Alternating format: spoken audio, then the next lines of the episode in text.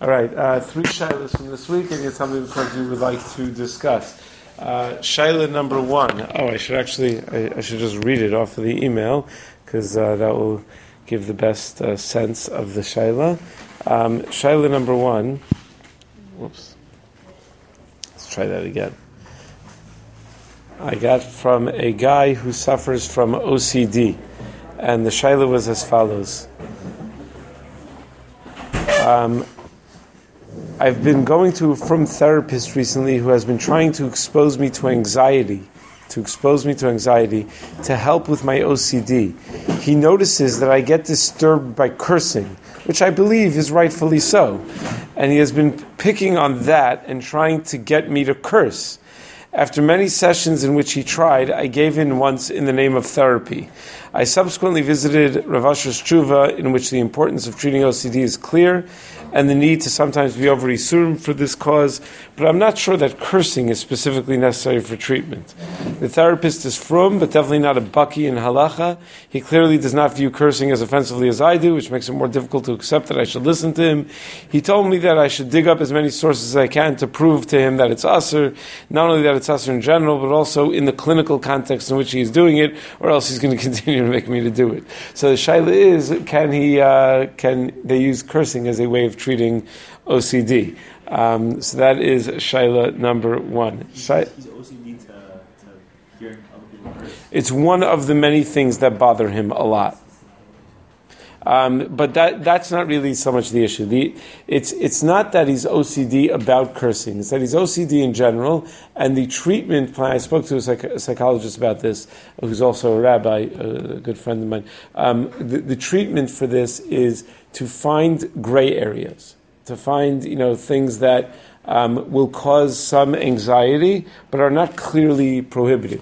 Um, the the uh, let's see, I, I, think I even have the quote here that he, he, the my, my, friend Rabbi Dr. Jonathan Schwartz, Tani Schwartz, who was in uh, he's a rabbi in Elizabeth, New Jersey. Oh, there you are. Okay, yeah. So you know you know Rabbi Schwartz, what? Other side of town, right? Other side of town, yeah. So he is, uh, yeah. So he's he's a phenomenal Talmud Chacham. When we were in Rav Schachter's year together, so they were like you know the all stars of this year. It was like uh, not that they didn't like wear actual stars or anything like that, but you know like Rav Tani Cohen, Rav Danny Stein, Rav Ephraim Goldberg, and and Rav Tani Schwartz. You know these guys were like the uh, the big guys in this year, and then there was you know the the rest of us. So. Uh, he he uh, he writes. He has a quote from an article on this. Um, how does one encourage a religious patient to accept the risk of sin? We make a clear distinction between risking the possibility of sin with normative behavior and purposefully sinning. The former is a natural part of life. One cannot live life without some level of risk, and is I don't know EXRP uh, and in EXRP, we increase the level of risk without going to the point that the level of risk is forbidden by religious law. We do not believe it is of value for a therapist to encourage a religious patient truly to sin or even to say, I am sinning while taking a risk. So the treatment is to do something that is the kind of behavior that seems like he's risking an Isser, but you're not allowed to tell him to actually do an Isser, right? That's not the point. So the therapist was looking dafka for something that's not really an isser, but you know seems like an isser and is therefore the source of anxiety because anywhere in the gray area is very troubling to someone with OCD. So that that was that's the the idea. So he wanted to know if he's allowed to curse as part of his as part of his treatment. Um, another another shaila that uh, that that came up. Let's see if I could find this. Um, if I could find this this email. If not, I'll just tell it to you outside. But I think it may be better with the email. Um, uh, here it is. Yes, uh, a fellow from uh, another city. I don't think it's important what city. Says as follows. Um, okay, first a bunch of pleasantries. He came to visit my shir, my daf yomi shir, so he, he apparently enjoyed. Okay, the shaila that I have, here we go, relates to a Ger Tzedek who was nifter about a year ago. This came after a three and a half year struggle following an aneurysm. He was married to an unstable yet loving woman for about 10 years who was so devoted to him, she ended up needing care herself. first committed to a mental institution, and then being in a homeless shelter. She's a born Jew, Canadian citizen, so limited rights here in America. They did not have children. Sad, so again, Ger married to a Jewish woman, the Ger died. They didn't have any children. Sadly, we have reached out to the shelters that might be housing her. She's somewhere in a homeless shelter, but because we're not family, we're not entitled to know which shelter she's in. They can't get that information. The question actually arises from the several of us who needed to clear out their apartment because they haven't paid rent in months. So the landlord says, "Listen, you know they can't keep their stuff here. Guy's dead. Woman's in a homeless shelter. Uh, they because she couldn't care for herself. They got to clear out the apartment. So they contacted someone in the Frum community to go clear out the apartment. While the ger was still alive, I was asked to watch over a box containing his talis, tefillin, sidurim, mezuzahs, chumashim, etc. Now that he was nifter and we can't locate her, we were wondering to whom did these cheftze kedusha belong? If they're hefker, is there any preference to give it to a day school so kids could use the tefillin? A poor family with a bar mitzvah boy coming up who might need the tefillin, I'd pay to have them checked, of course. Or should they go to shul, the shul that the couple frequented before the tragedy happened?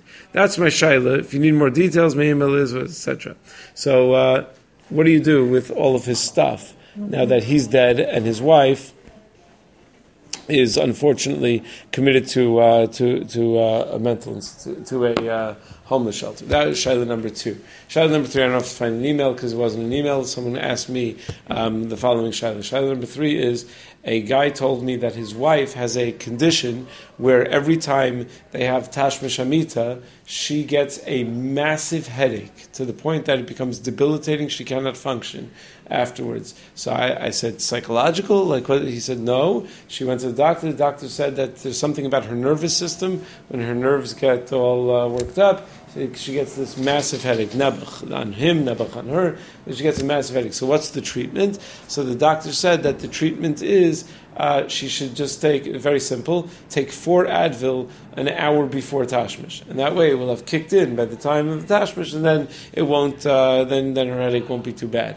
So his shaila was, if Lel Ona is Me'er of Shabbos, of Shabbos, and so it's a Friday night mitzvah Ona, can she take the Advil on Shabbos? You're not allowed to take medicine on Shabbos. So you say, okay, Choli Kalaguf, she's a Choli Kalaguf, she can't move when uh, she gets this, this headache. Yeah, but you're not supposed to bring the illness upon yourself, meaning she's dafka doing something, they're doing something that's going to make her need the medicine. So is she permitted to take the medicine in that circumstance? Good, so these are our three shadows. We have cursing for the sake of OCD. We have dealing with the these are good ones. We have dealing with the uh, with the with the Ger's property when uh, he had no children, and we have the. Uh, the, the woman who has a headache after Tashmish but needs to take the medicine before Tashmish.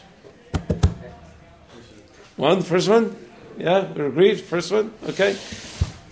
Okay, yes, we'll do the first one. Okay, so we'll start with the first one. So whenever we talk about OCD and halacha, the first place we have to, I mean, before I say what we're talking about, we're going to talk a little bit about OCD, but the other topic we have to talk about is cursing, right? Meaning, we, we, those are the two issues over here that sort of, uh, meaning, uh, as far as OCD is concerned, we have to figure out is one allowed to violate any sorts of isurim in the treatment of OCD? And then we have to figure out is this any sort of isser, or is this just something that's not nice? but is there is there any any meaning who's right? Is the therapist right or is the patient right over here? Patient thinks it is asu. The therapist thinks no big deal. It's just words. It's not it's not a big deal. So let's start with um, let's start with the discussion of the cursing. Good. So what what's what's the the uh, the the sugya that we would uh, be thinking of? Ah, so Psachim Daf Gimel, the, the sugya of speaking Balashon Nikia. There is colloquially, when people talk about cursing and they use the Hebrew term for it, not, not talking about Hebrew curse words, the Hebrew term for cursing, what do they say? Nivel peh. That is not what the Gemara means by nivel peh. The Gemara, there are a couple of sugis in Shas about nivel peh, most notably Shabbos Taflam and Gimel, where the uh, Gemara says as follows about nivel peh. In Ksubas also, but Ksubas is just like one line. In Shabbos Taflam and Gimel, the Gemara says, Ba'avon nivlus peh for the sin of nivel peh, soros rabos ugzeros kashos mischadshos. Many tsaros and terrible gzeros are are uh, are happen. Ubachure sona yisrael mesim yisomim, and young Jews die as orphans. Va'almanos tzakin. Um, and the the almanos cry out ve'inonen and are not answered. Uh, pretty bad, meaning horrible, horrible things happen because of the aver of nivel peh. But don't be fooled. That nivel is not the same as saying however many words you're not allowed to say on TV, right? That nivel is talking about something else. That is more clear in the Sugya B'Sachas although it says it here in Shabbos as well. Amr Hakol Kala Everybody knows what's going to happen on a wedding night when a kala goes to the chuppah. El Kala Menavel Piv but someone who is menavel piv, someone who speaks about such matters that that should remain in private, speaks about such matters that are not for public consumption. Afilu chosmin gzardin shel shim shan l'tova. Even if there's a gzardin that he's supposed to live 70 good years, those years will turn into 70 bad years. That's for nivel peh. That same sugya, as we said, that same line appears in uh, in Mesachas Ksuvis. Over here, the Gemara goes even further. Kolamanavalas piv ma'amikin lo gehenim. They deepen gehenim for him. There was a there's a rabbi who writes a lot of halacha articles in English who wrote an article a few years ago about uh, cursing and he called the article "Cursing in Halacha." And he wrote, if someone curses, then he gets seventy years and of, uh, of terrible things, and uh, Ganim is deepened, and he quoting all these Gemaras, but he was wrong about that. Meaning, for cursing, you don't get this. There's no blood. This is talking about you know issues that that should be intimate and uh, and, and, and quiet. So, w- what's cursing? Cursing is speaking in an unrefined way. That is the sugya at the beginning of Mesachos Pesachim. What's the very first word of Mesachos Pesachim? Or. Or What does or mean in the context of uh, Pesachim? Night. Ah, but there's a perfectly good word for night. Just say lel, lel arba No, we like to speak in a more refined way. So that's why, and the Gemara brings rayas from several psukim in the Torah that the Torah goes out of its way sometimes just to speak in a more refined way. Instead of using the word tameya, the Torah will say einena tahora because we try to speak in a more refined, uh, clean way. Um, I've told the story many times. Rav, uh, Frand said that uh, that he heard once that Rav Pam said about his mother that his mother never said the word sheker. It was a dirty word. She couldn't say it. She would say das nicht emes. That's it. She couldn't. She couldn't say. Uh, she couldn't. She couldn't say say anything anything worse than that. Um, so that that is uh, that is a refined way of speaking. Does that mean it's usher to say the word tameya? Is usher to say the word leil? It's usher to say the word sheker? Are any of these things usher? No, they're not really usher to do. It's just speak. It's it's it's just that one should try to speak in as refined a fashion as he can. I asked uh, a while back. I asked my friend Rabbi Daniel Feldman for uh, some Maramakomos. I, I couldn't find anyone that actually wrote like a good article on Lishna Nakia on whether this is a formal Isser or not an Isser. So he sent me uh, on Hebrew books. There's a whole kuntras on on uh, speech, on clean speech, and uh, on any any averos related to speech. But I was just looking through it. It's, it's essentially just a collection of the Mamari Chazal. I mean, he quotes uh, how the Ramchal in Mesilas Yesharim mentions all of these things. The Ervas Dibur is Nivel Peh, and uh, he quotes this Gemara in Shabbos, but he also conflates these two things, Nivel Peh and Lashon Nakia. Now, it should be pointed out that sometimes lack of Lashon Nakia is Nivel Peh, meaning depending which curse word you're going to say.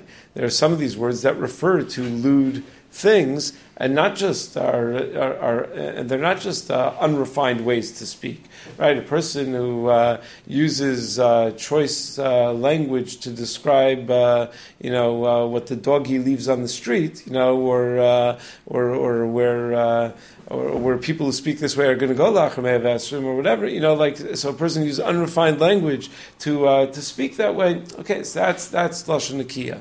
But a person who says certain words that, that, that are meant to describe an intimate act, that's probably both lashon and nivul peh, right? That's probably a violation of both at the same time. But when the Torah uses lashon like klala, is that like what type of klala is that? Is that referring? To? Like, you know, like when a person you can't curse your, your, your mother or father or, whatever it is. Like, it's like saying that they should die or something. Meaning that, that's like, that's yeah, that's not Torah. When we talk about cursing in the Torah, that is definitely not this. right? It's not uh, right. It's not saying one of these words. It's saying an, an actual, you know, like a bad omen or something. Yeah, yeah, that a curse that the person should die or Right. that yeah that the person should suffer or something like that. It's not to say curse words uh, uh, geared at them. So Um, it's like, so like cursing at one's parents in the colloquial sense, like would nowadays considered cursing, wouldn't be wouldn't fall into that. would be a violation of kibbut avim in the Not- strongest Right, exactly. way, I would think. Yeah, but uh, but it would it would not it would not fit into that. So what is this? What is is, is this an Isser? Is it is it in the Minyan of Mitzvahs? Is it in Shulchan Aruch? I don't think so. I'm not sure. I don't think maybe in Magen Avram in Kuf Ches, where the Magen Avram has all the uh, all the uh, things that don't make it into Shulchan Aruch, but are on Tovos that a person has to do. There's that long Magen Avram where he mentions all those things. So maybe it's there. I didn't look, but it's not. I don't. I don't believe it's in Shulchan Aruch, and I don't believe. I'm pretty sure it is in that Magen Avram. Actually, I don't believe it's in Shulchan Aruch, and I don't. I, I, I- I don't believe. It's certainly not in anyone's minyan of mitzvos. But this is what we call midos. Meaning, does it say anywhere in uh, Shulchan Aruch that you're not allowed to be a balgaiva, that you're not allowed to be an azpanim, that you're not. allowed- Meaning, uh, of course, don't be a balgaiva, don't be a you know, don't be a person of chutzpah, don't be. You have to have proper midos. So this is this this lechar would fit into the bein adam la'atzmo category. Is it called- is it in Shemar Lashon? So it's an I. I don't know. I didn't look. I don't know. But um, yeah, so this would fit into the Beit Adam Atzmo category. Does that mean it's not usher? That means okay, so it's not technically. Tell me which lav. I'm not violating. You can't give me malkus for this. Kevin. So it's not an isser. No, I still think it's an isser. Meaning there are isurim Beit Adam Atzmo. It's just those isurim are a little more um, difficult to define and difficult to pin down. So I understand why the therapist would choose something like this. He's choosing something. He's dafka trying to choose something that's a gray area, so that it could be a source of discomfort for the person without actually having him violate an isser. Um, good. So that's that's what the therapist was trying to do. Now I would argue it is violating an isser just because it's not a you know, in the minyan of mitzvahs, or Pesukim Shulchan doesn't mean that it's not an isser. It's an isser min al. Meaning, what do I mean that, that it's an isser? There's no rabbi in the world where if you ask him, Stam, am I allowed to, uh, you know, use the F word or whatever? No rabbi in the world will, will tell you, yeah, it's no big deal. You know, it's just, uh, I mean, they, they- they, they had, uh, the forward.com this week had, they asked 22 rabbis, is intermarriage a, an opportunity for the Jewish people, or a I forgot what the other choice was. It wasn't sin, oddly, but the, the, I forgot what the, but that's Orthodox rabbis, conservative rabbis. Rabbis who are conservative claim to be Orthodox, uh, Reform rabbis, uh, and Reconstructionists, and I don't know. There are things I never heard of. Other kinds of rabbis that they ask. So, what? Yeah, whatever, whatever. Different kinds of rabbis that they had. So, uh, so many of them view intermarriage as an opportunity. Um, rather than a, I don't know, I forgot what the other, the other, uh, it was just shocking. The other option was not a sin, an avera. Like you can't do it. There's no such thing as sin. So, but I think I would bet if they asked those same 22 rabbis, "Are you allowed to speak like this?" They would all say no. They'd all say that you're not allowed to speak like this. Uh, yeah, even, but but obviously I'm talking Orthodox rabbis for sure. No one will tell you you're allowed to do this. You're not allowed to speak like this. That's that's that's clear that a person is not supposed to speak this way, and a person should train himself to speak in a in a refined. In a refined way. Um, yeah, although, although you know, in, in in the context of therapy, maybe not so much. So, what about OCD? So, does OCD allow one to, in the treatment of OCD, does it allow one to uh, to, to to do things like this? So, uh, I, I, I gave it him in Alachashir when Rav Asher Weiss came out with Chelik Beis of Minchas Asher. In the Chelik Beis of Minchas Asher, he had a landmark tshuva about OCD. I think it was the first tshuva written by a major posek about effectively dealing with OCD, because OCD is very, very challenging for from person, because people with OCD tend to get fixated on details and are always concerned that they haven't fulfilled every detail.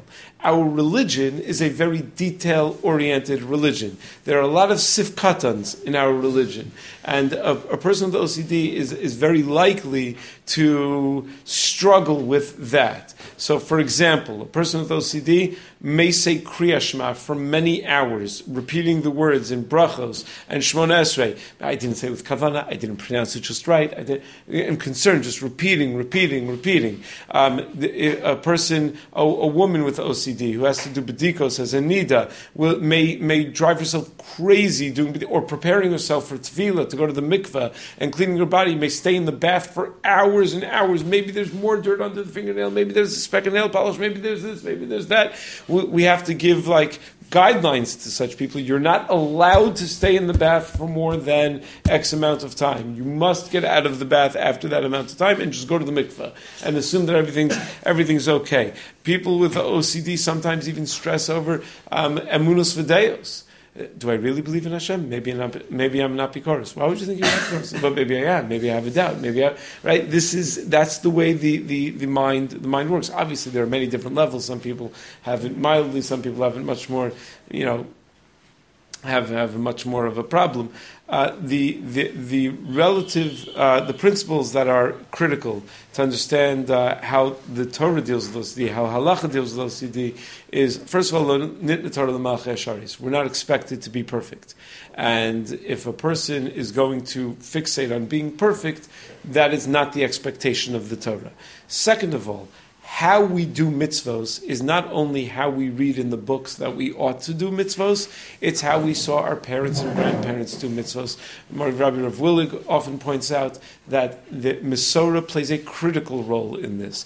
That if a person is doing mitzvos in a way that no Jew has ever done mitzvos in the past, because he is so careful, he is likely in violation of the Masorah Israel. We do mitzvos the way our grandparents did mitzvos. And, uh, and, and when one gets beyond beyond that, it likely is, uh, is, is not frumkeit, it likely is OCD. Um, yet, having medaktik b'mitzvah kala kibbechamura, we have to be medaktik in mitzvahs. In fact, many Gedolei Yisrael, you read biographies of Gedolei Yisrael, and it's not abundantly clear when what they're describing is piety and when it's OCD. Um, so the I think if they say b'shem the Brisker Rav, that the way to tell is if it expresses itself in other areas of life, then it's OCD. If it only expresses itself in areas of halacha, then you're just a brisker, right? So that's uh, that, I think that was his uh, his geder of determining whether it was uh, a problem or not a problem. But you, you, understand. I remember reading one biography of a gadol Israel who was, by all accounts, a gadol Israel, a person who was an enormous talmid chacham and a great leader of people. Um, but it described as a five-year-old, he would wash his hands every three minutes because he was such a nucky and kadosh vitar. Is that why? Are you sure? I mean, isn't it possible? Just and they said like he would sit in the bathroom as a child for an hour to make sure that he was perfectly clean, and because he was such a nucky kadosh vitar.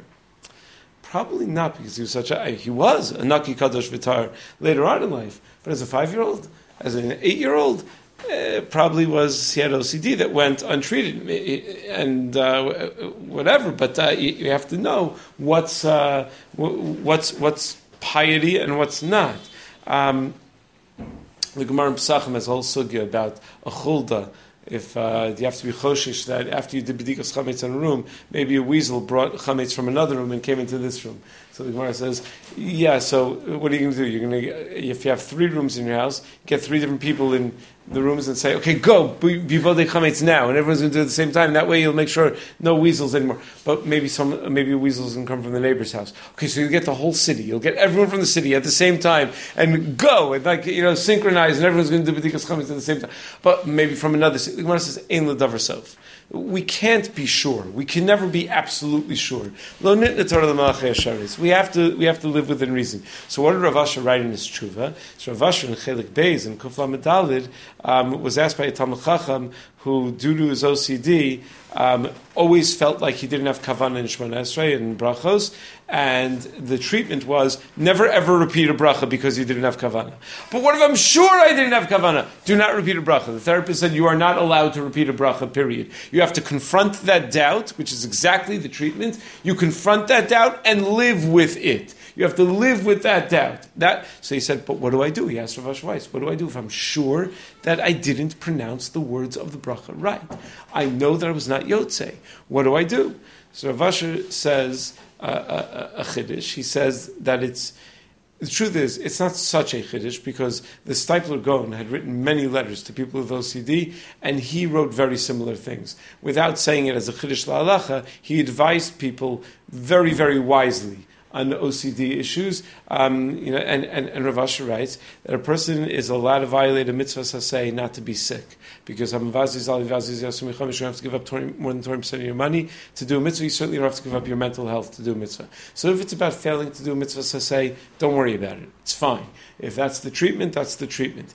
And he says, even if it's a lo saseh. Mutav sheichal Shabbos achas kadei sheyishmar Shabbosos harbe.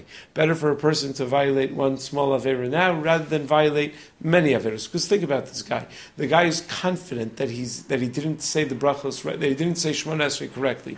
The brachos Shemon Esrei correctly. So what's he going to do? He's going to repeat it. How many times? How many times is he going to repeat it? So probably every single day, at least three, four times, right? How many of those times did he really not pronounce the words correctly? Uh, maybe once. So how many brachas levatala is this guy going to be saying? Because because he's sure, he's sure. No, better to to, to, to have it, you know, to have the avera now rather than compound the avera over and over and over again. Additionally, Rav Asher quotes, although it's questionable how applicable it is, Gedola Avera Lishma. And then Rav Asher says, you know, the, the, the guy said, maybe I shouldn't eat a Kedei Svia, and that way I won't be chayiv in Birchas Hamazon midaraisa. So at least I'll avoid a chayiv daraisa, and that way I won't have any sveikos. And uh, Rav Asher said that's a good way to increase your illness, to get worse. Meaning you're feeding your OCD when you do that. Because, what do you mean, don't eat a? Maybe you should eat less than a kazayis b'chtei achilas pras.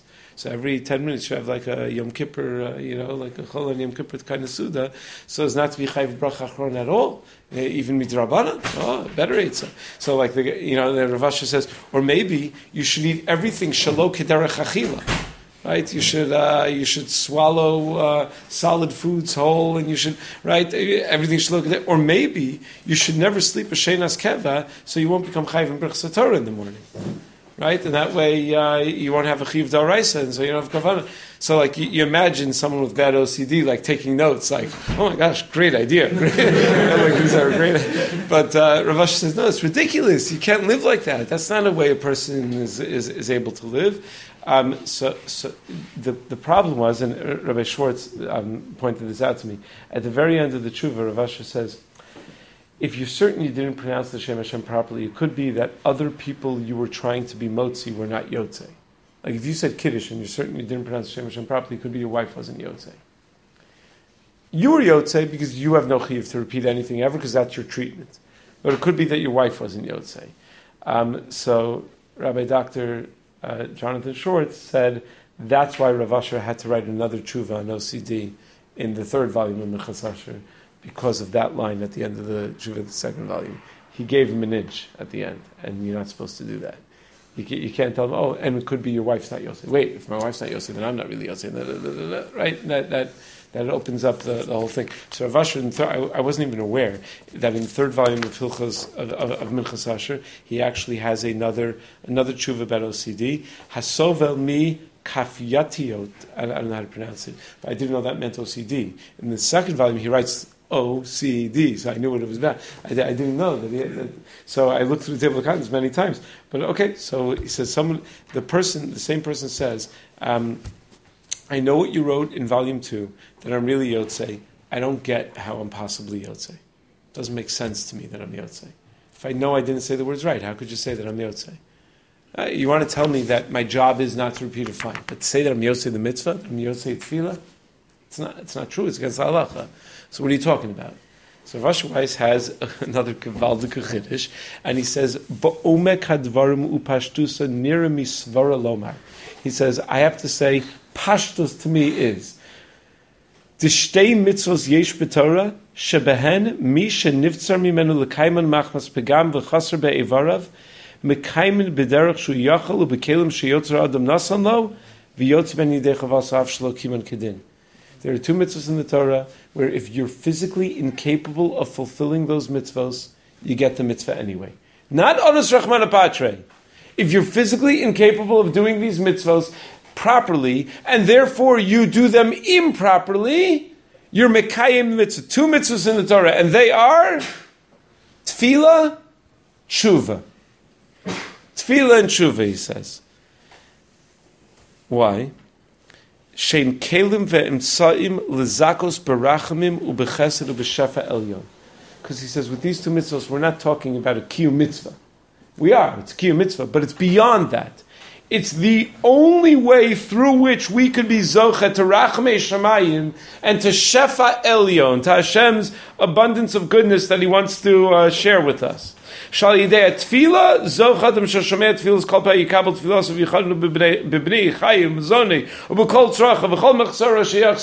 It's through tefila that Hashem bestows blessing upon us. And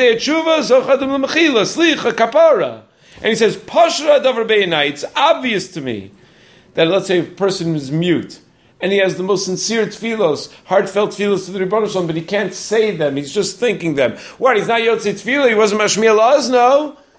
He's not Yotzei Tefillah. Of course, he's Yotzei Tefillah. Says Rav Asher.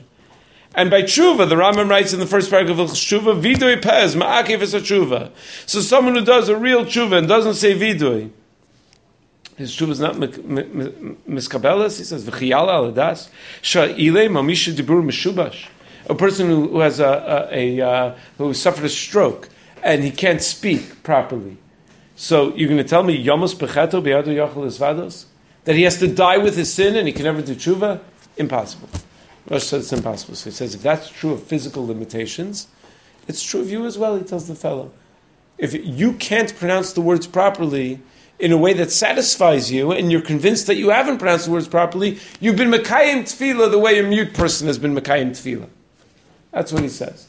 So these are, these are landmark tshuvas in, in, in the world of OCD. But in this chuva, he really limits it because he's talking tefillah and he's talking chuva. What about everything else? So it could be there you say anas rachman patre. So let's bring it back to our shayla. What would you tell the guy? Now that we, okay, now we have the background, right? Cursing is usr. It's not a lav. It's not an asay. It's, it's just usr. It's a violation of lishon nikia l'choladeos. You know, many types of lishon nikia is not something you're allowed to say the word tamei. Just don't always say it because it's just not naki to speak that way all the time. But there are certain words that saying those words is a violation of lishon nikia l'choladeos. Um, OCD. Now we have a mahalich you have to make sure that the person is able to confront situations of doubt without telling him to actually blatantly violate an isser. So what would you tell the guy? What would you tell the therapist? Is this a viable way to uh, to do the therapy? As long as it's not certain words. So meaning maybe he should pick words that like tame or sheker or whatever.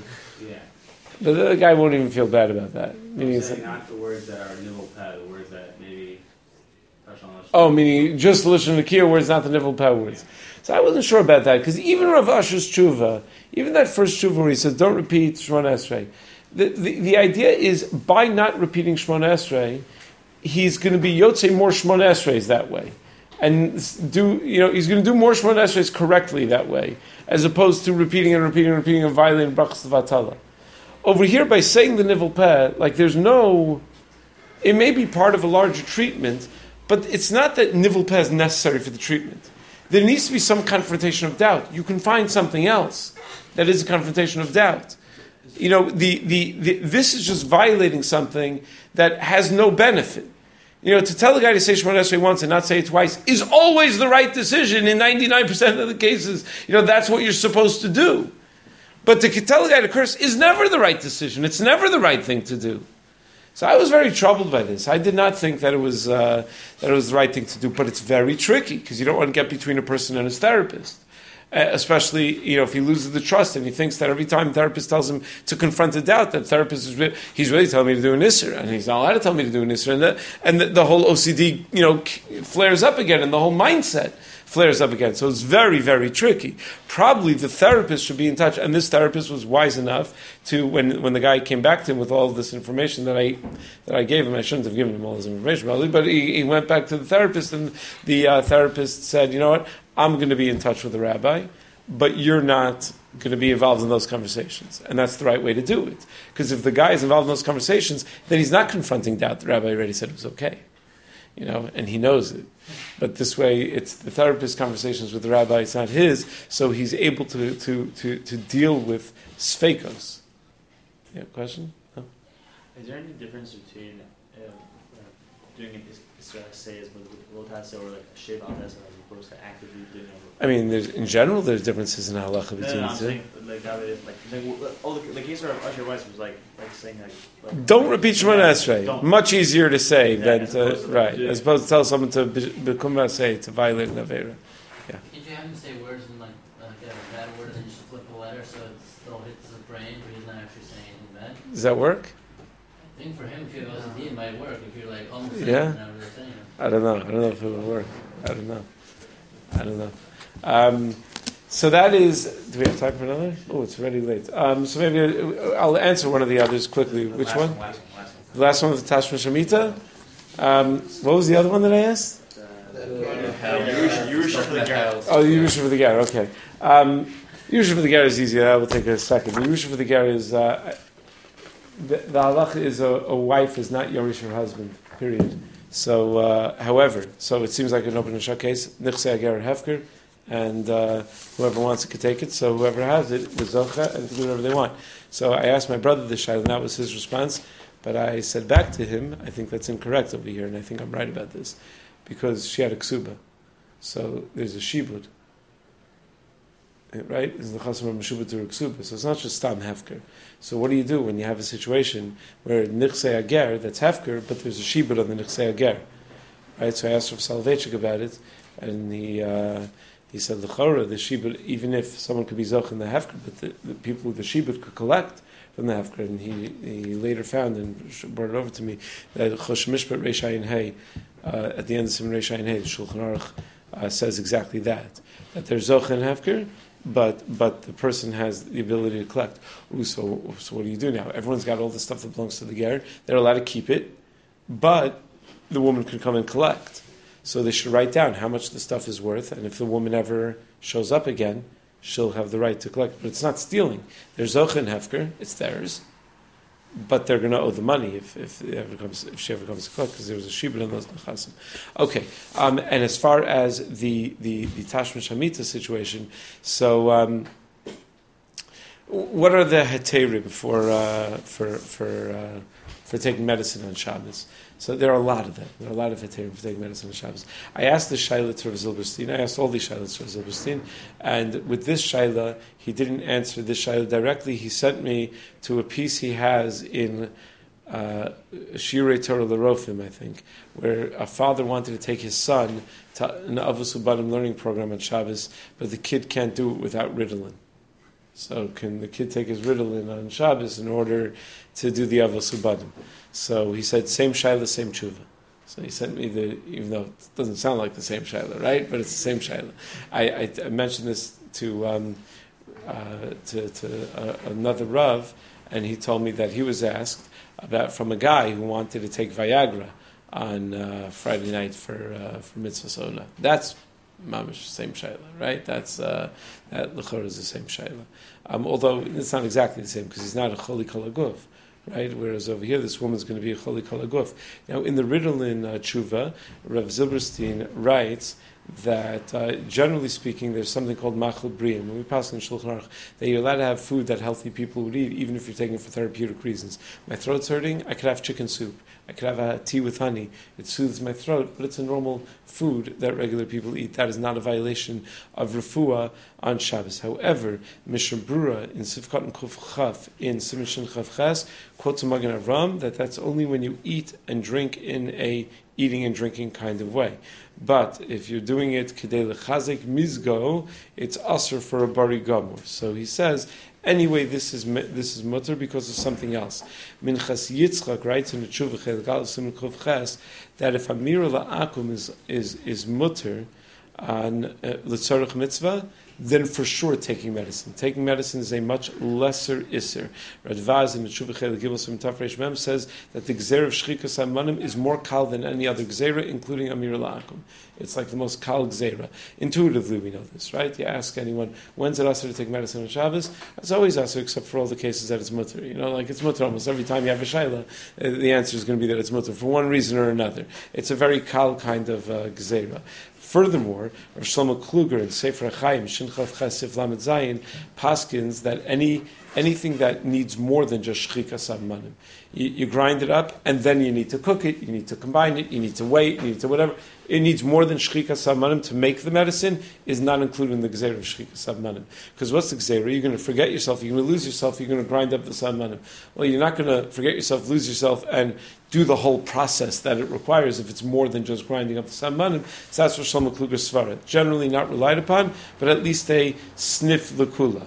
Um, and uh, furthermore, in the Ktsos HaShulchan, the Rav Chaim Na'eh says that the Gzer Shchikas especially nowadays, is more kal because nowadays people are uh, don't know how to do Shchikas and therefore, considering that it's the Torah mitzvah, considering that when the woman takes it, she is healthy, uh, it would seem that it would be mutter to take. Now, Advil may work four hours later also. It could be that if she asks the doctor, "Can I take four Advil?" You know, before Shabbos, and then uh, four hours later will be. So it could be that's a better eitzah, uh, but she should ask a doctor if that if that would work. You know, it may be wearing off already by then, and maybe maybe it won't work as well. I was just surprised that it's safe to take four Advil. It seems like a lot of Advil. I remember my father-in-law once was uh, told us he was sitting in business class on the plane. He was sitting next to a um, uh, an executive from a pharmaceutical company, and he was complaining about something. You know, he's a, a, Jew, so he was complaining about you know my back hurts, my this hurts, or something. So the uh, not complaining, but uh, sharing. You know, um, so the person sitting next to him said. Oh, I work for pharmaceutical. You should know that my father-in-law was telling us. So she said, "It's safe to take six Advil." She told. Him. So uh, my mother-in-law cleverly at the table says, "I told her to tell you 25. I told her to say 25." uh, okay. I guess you have to know them to get the joke, but okay. Uh, anyway, so I thought in this case that it was uh, it was mutter.